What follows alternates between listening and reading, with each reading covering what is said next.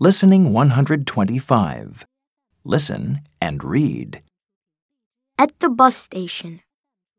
At the bus station, the buses pass by. We look at the people. They wave and say hi. I look at the bags. Some are big, some are small. I look at the people.